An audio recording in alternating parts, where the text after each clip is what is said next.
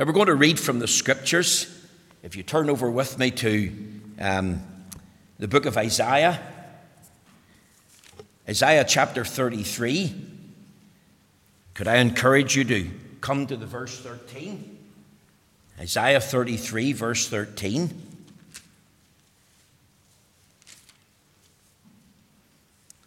Let's hear the word of the Lord.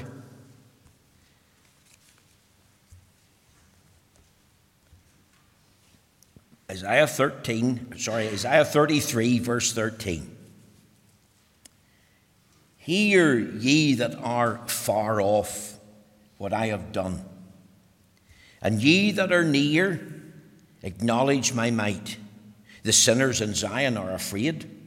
Fearfulness have surprised the hypocrites. Who among us shall dwell with the devouring fire? Who among us shall dwell with everlasting burnings? He that walketh righteously and speaketh uprightly, he that despiseth the gain of oppressions, that shaketh his hands from holding of bribes, that stoppeth his ears from hearing of blood, and shutting his eyes from seeing evil. He shall dwell on high. His place of defence shall be the munitions of rocks. Bread shall be given him, his waters shall be sure.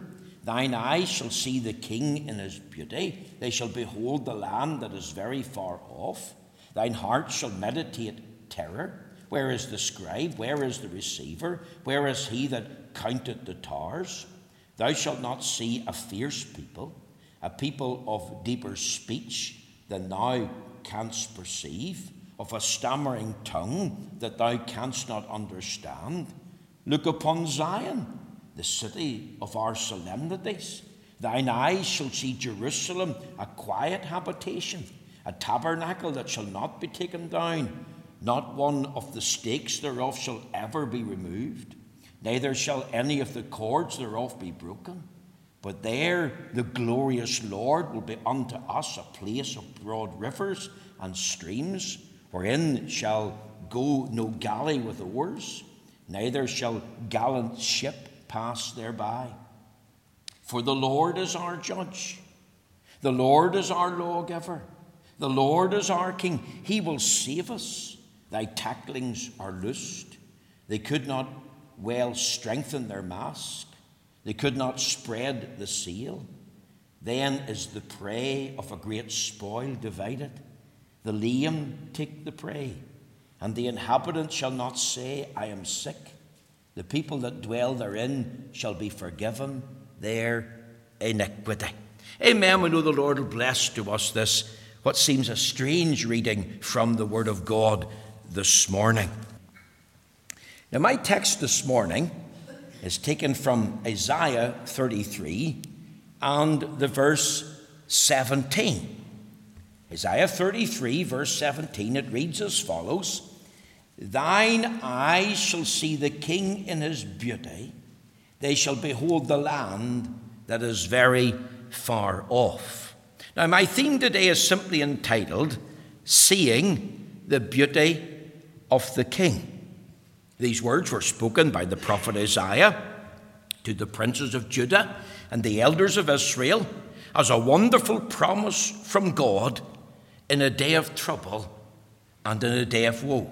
See, these particular words were meant as a promise from God to cheer the heart of the king and encourage God's people that they wouldn't be forsaken, that they wouldn't be forgotten by the Lord at this time. Now, think of the context. Let's think of the house of God. And in the house of God, there's a solitary figure kneeling in prayer. This man's wearing sackcloth upon his body. He's got ashes on his head and on his face. He's full of sorrow. He's full of worry.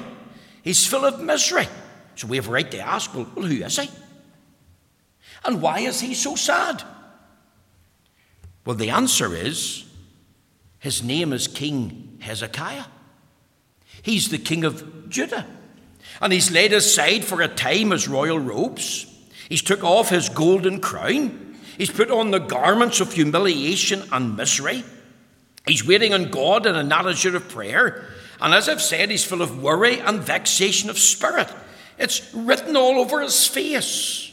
This man is in a very sad state. Why? Here's the answer. According to 2 Kings 18, Sennacherib, who's the king of Assyria, that's a neighboring country to Israel, he has invaded the land of Israel with a huge army. And this vast, cruel army have easily overrun the northern kingdom, and he's now marching towards Jerusalem, and he intends to conquer it. A letter has been sent to Hezekiah by the hand of a general called Rab Rabshakeh, one of Sennacherib's generals, and it contains a very riling, blasphemous message to the king. And literally, if I paraphrase, the people of Judah have been told, Don't listen to your king Hezekiah. He is not able to deliver you. Even if we were to lend you 2,000 horses, you don't have cavalry men or riders to sit on these horses to go to battle. We're going to take this city. We're going to destroy it. We are very confident of victory. There's no way of escape. You have no chance of winning. Now, I have no doubt that when that message was read in the presence of the king, that this was a terrifying, boastful message that was designed to traumatize and terrorize God's people. So Hezekiah the king humbled himself before the Lord. He went into the house of God. He put on this sackcloth. He began to mourn. He began to weep. And he began to pray. And he sent the princes and the elders to consult with Isaiah the prophet so that he could know what to do about this invasion. And what King Hezekiah wanted to know was this Are we going to be destroyed? Are we going to be butchered by this cruel enemy? Now, here is part of Isaiah's reply. Listen to these words. This is what he told the princes and the elders Thine eyes shall see the king in his beauty, they shall behold the land that is very far off. You see, this is the Lord's promise. Isaiah is saying to the king through his princes and elders, Don't worry. Don't be afraid, because you're going to see your king again dressed in his beautiful garments. And you're going to see the land, and the land is going to be spared. It will not be destroyed and overrun at this time. Jerusalem will be saved because the battle is the Lord's, and the Lord will fight for you, and the Lord will show himself strong on your behalf. Now, this was a tremendous prophecy here. This was a wonderful promise from God that had a literal fulfillment. The people of Judah would see their king Hezekiah dress once more, even though he had a period of humiliation. He would, they would see him once more in a state of exaltation. They would see the king with a smile on his face, a king dressed in his royal robes, with the crown in his hand, the scepter in his hand. Now, all that that I've just told you is part of the literal historical context of Isaiah 33, verse 17. And you can compare it with 2 Kings 18 and 19. But as I've read this text of Scripture, yes, Friday evening when I came home from the minister's week of prayer, I saw a picture of a nobler and a greater king than King Hezekiah. Yes, it has a literal historical fulfillment, but I believe it also has a greater and a nobler spiritual fulfillment in the person and work of the Lord Jesus as King of Kings and Lord of Lords. And as I looked at this text, and this was my prayer for you this morning, I said to the Lord on Friday when I got home from the ministry week of prayer, Lord, I want to see Christ on Sunday. What could I preach on, Lord? And as I thought of seeing Christ, these words, Thine eyes shall see the King in his beauty, were brought to my attention. And I knew straight away, Lord, there's the message for Sunday. Thank you, Lord. Now, what can we learn from these words? Four things, and I'll, I'll try to be brief. I want you to think of the supremacy of the King. Notice the words in the text Thine eyes shall see the king, the king. There's the supremacy of the king, the king. See, Jesus Christ is our king now.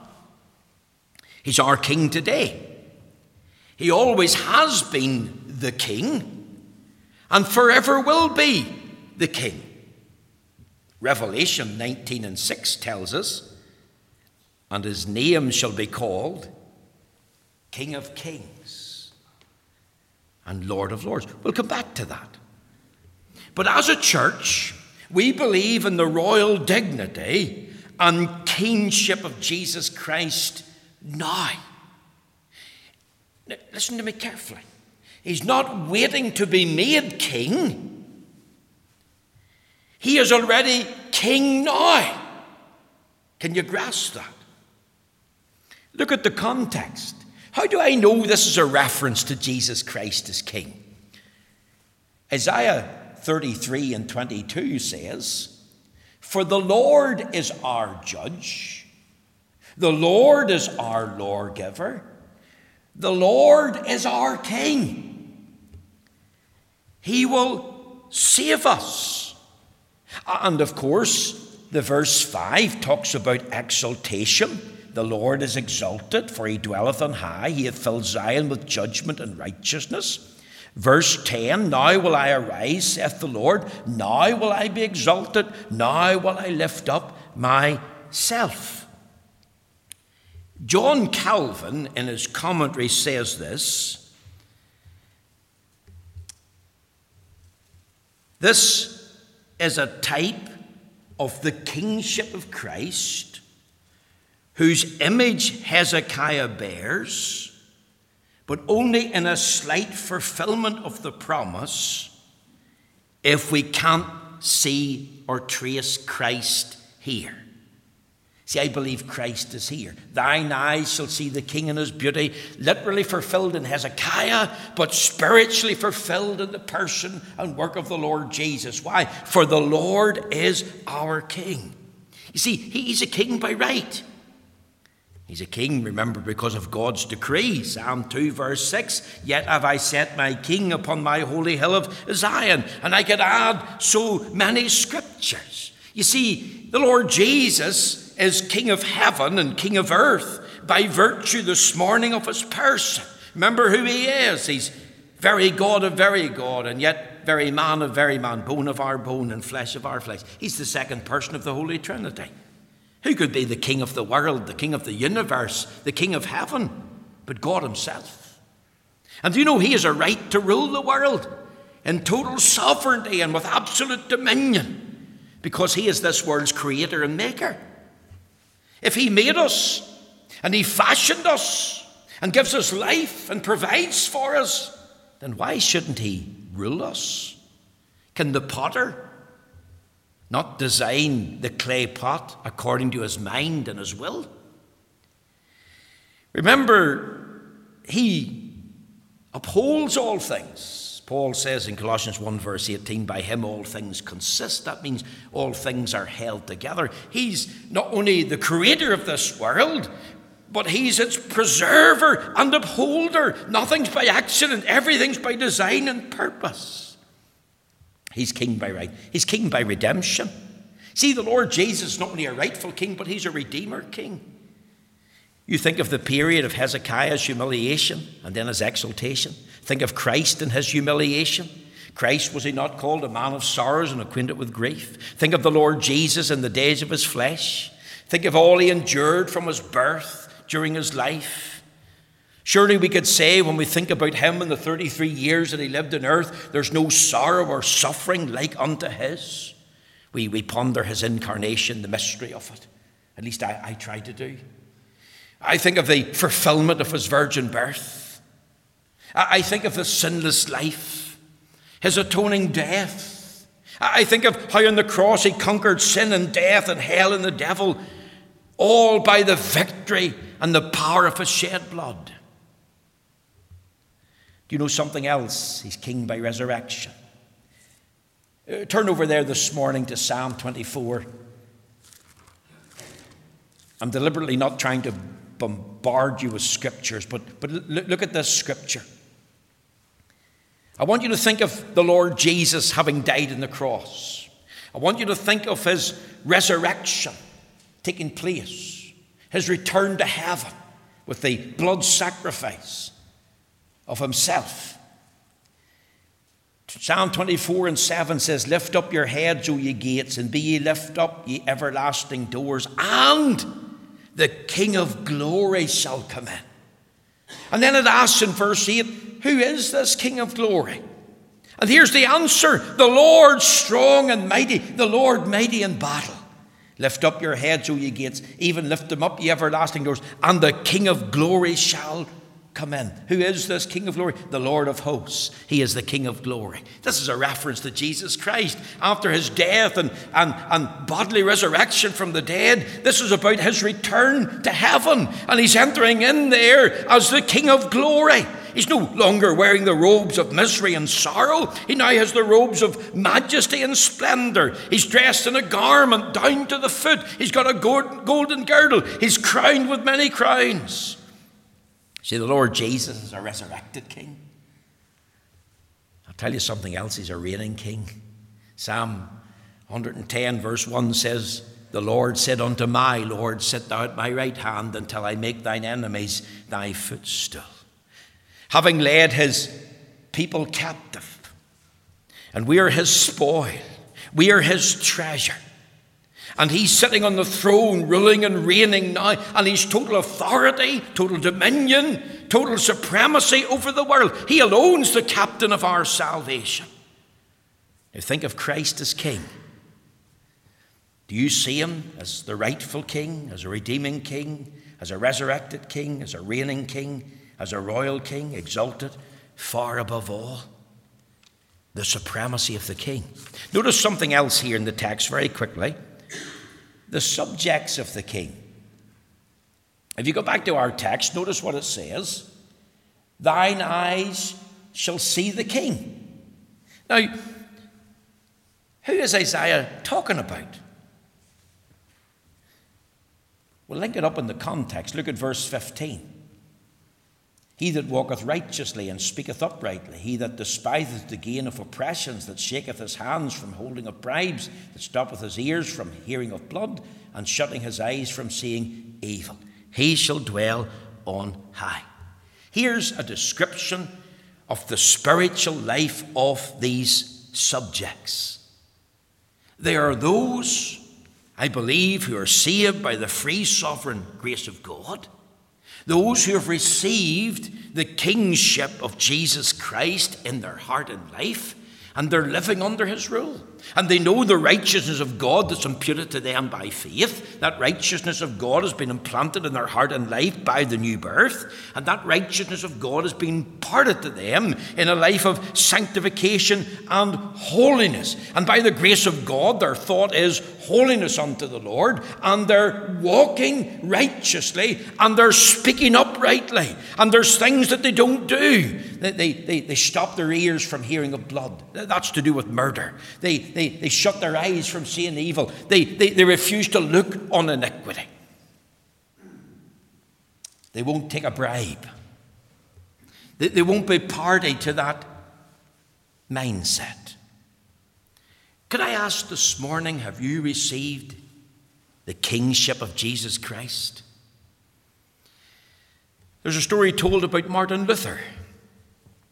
He feared God. He knew enough that he was a sinner.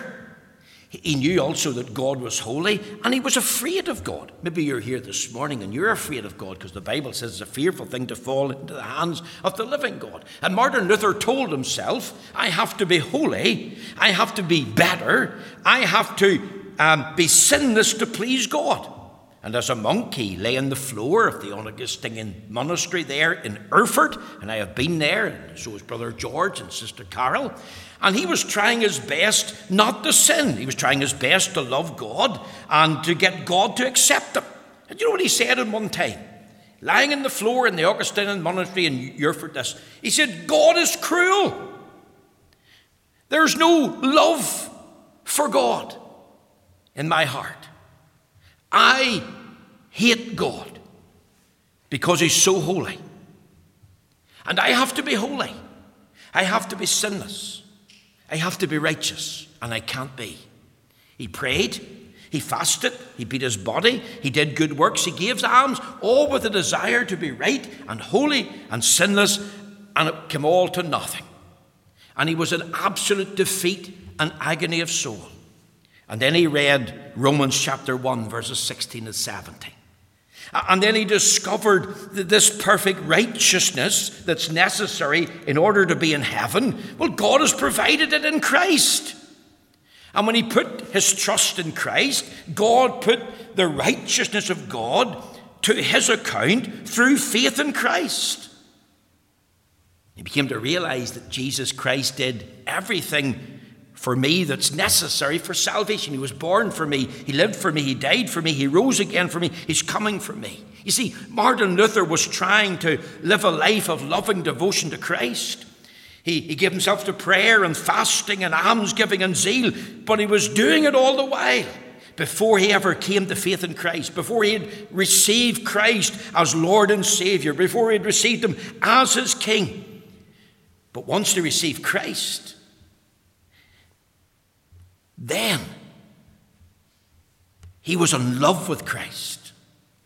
And could I tell you, true Bible believing Christianity, at the heart, it's about loving Christ and about knowing Him in the fullness of His person and work.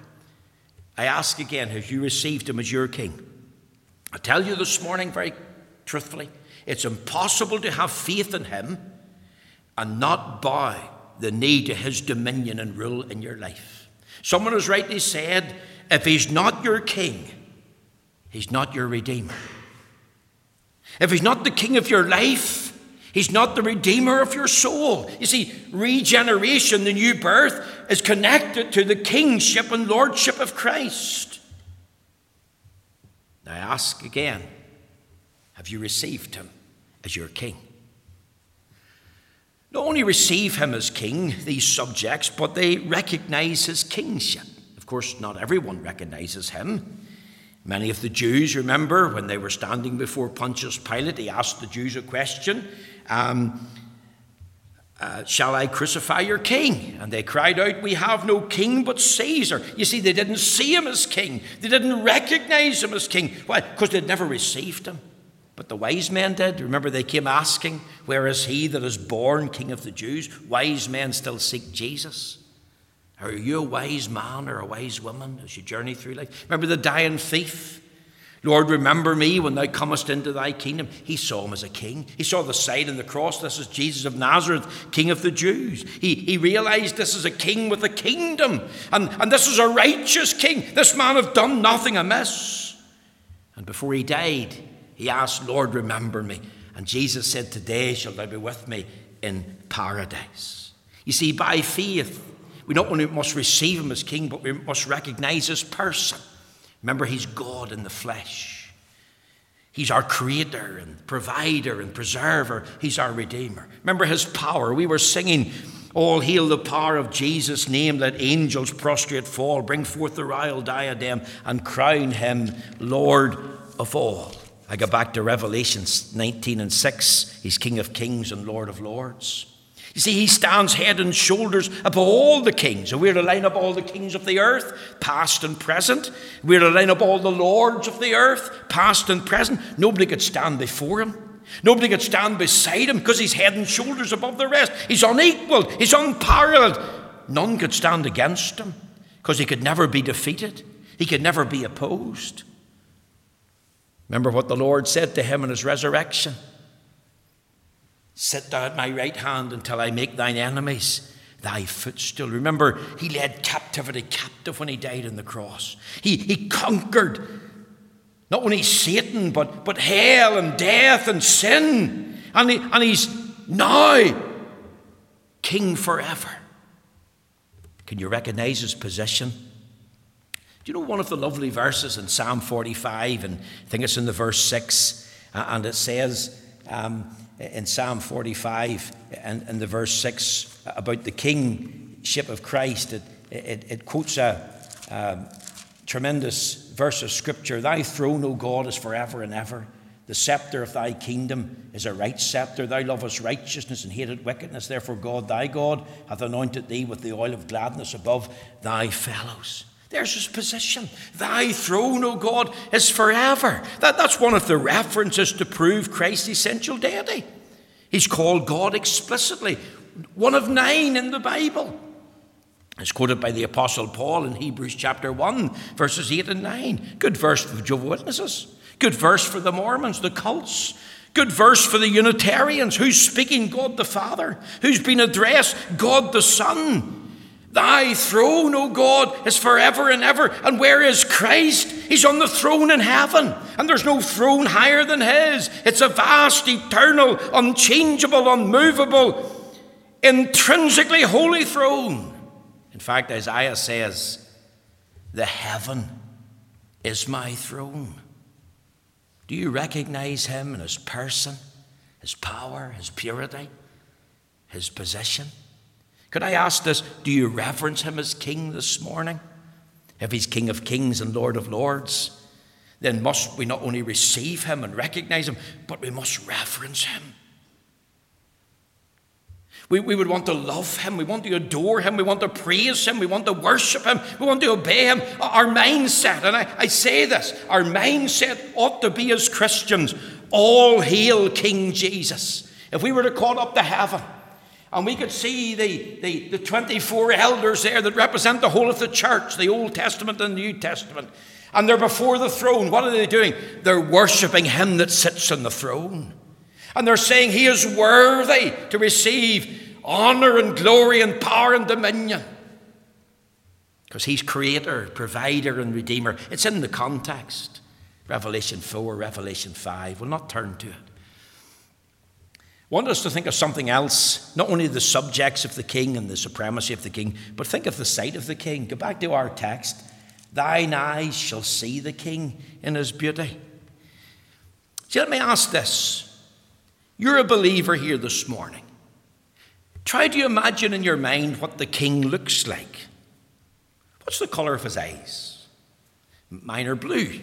I think that's what drew Rosie to me. What colour is his hair? What's his teeth like? What's his face like? What's his hands like? What about his feet? You see, all we have today is artist's impressions of what he looks like.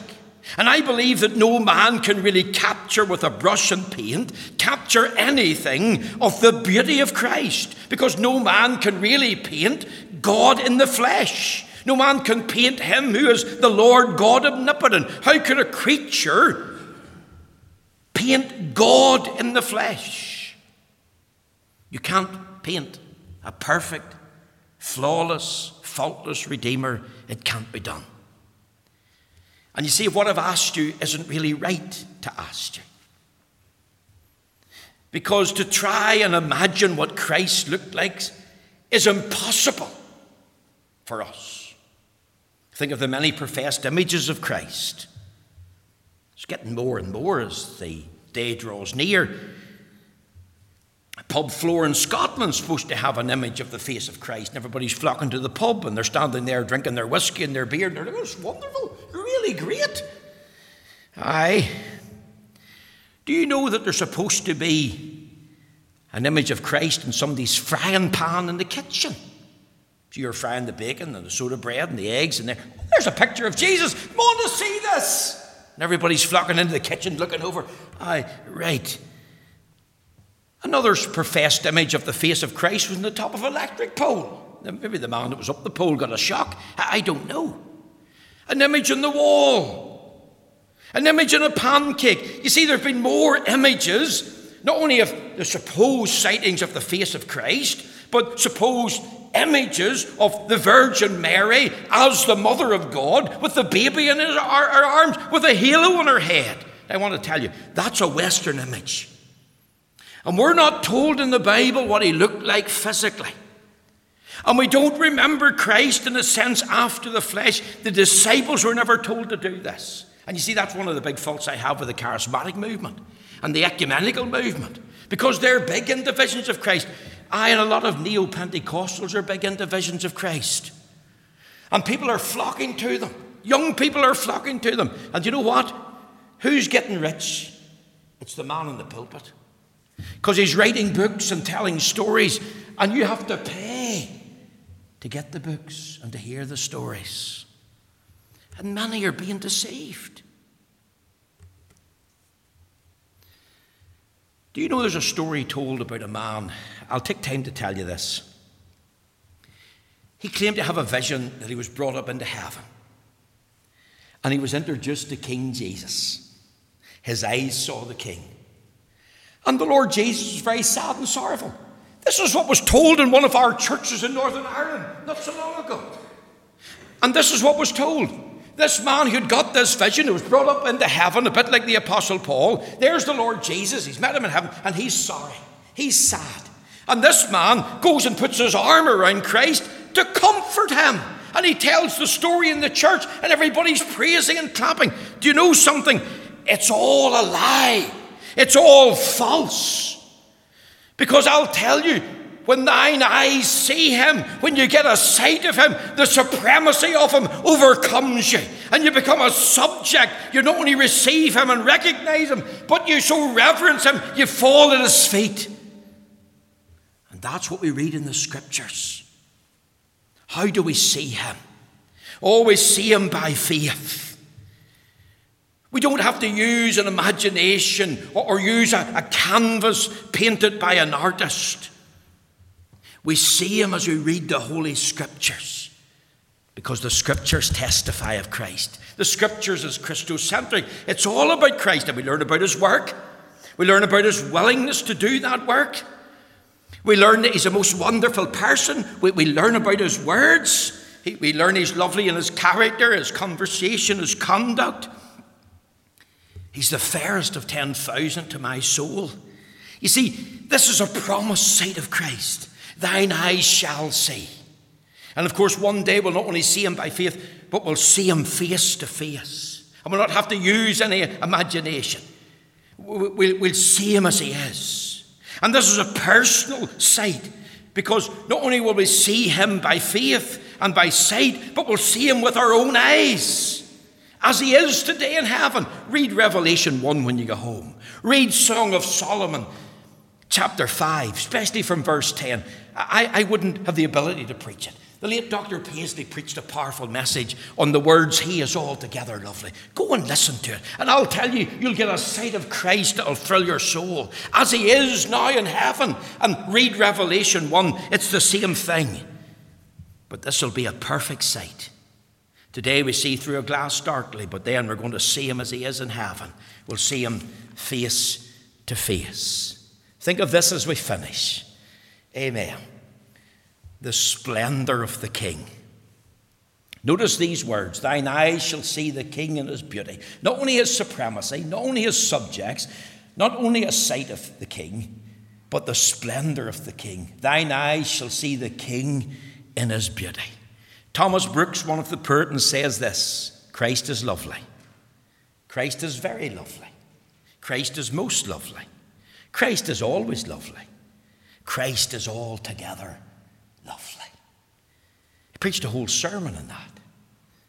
Those five thoughts. You see, there's a natural beauty that belongs to him for the fact that he is God.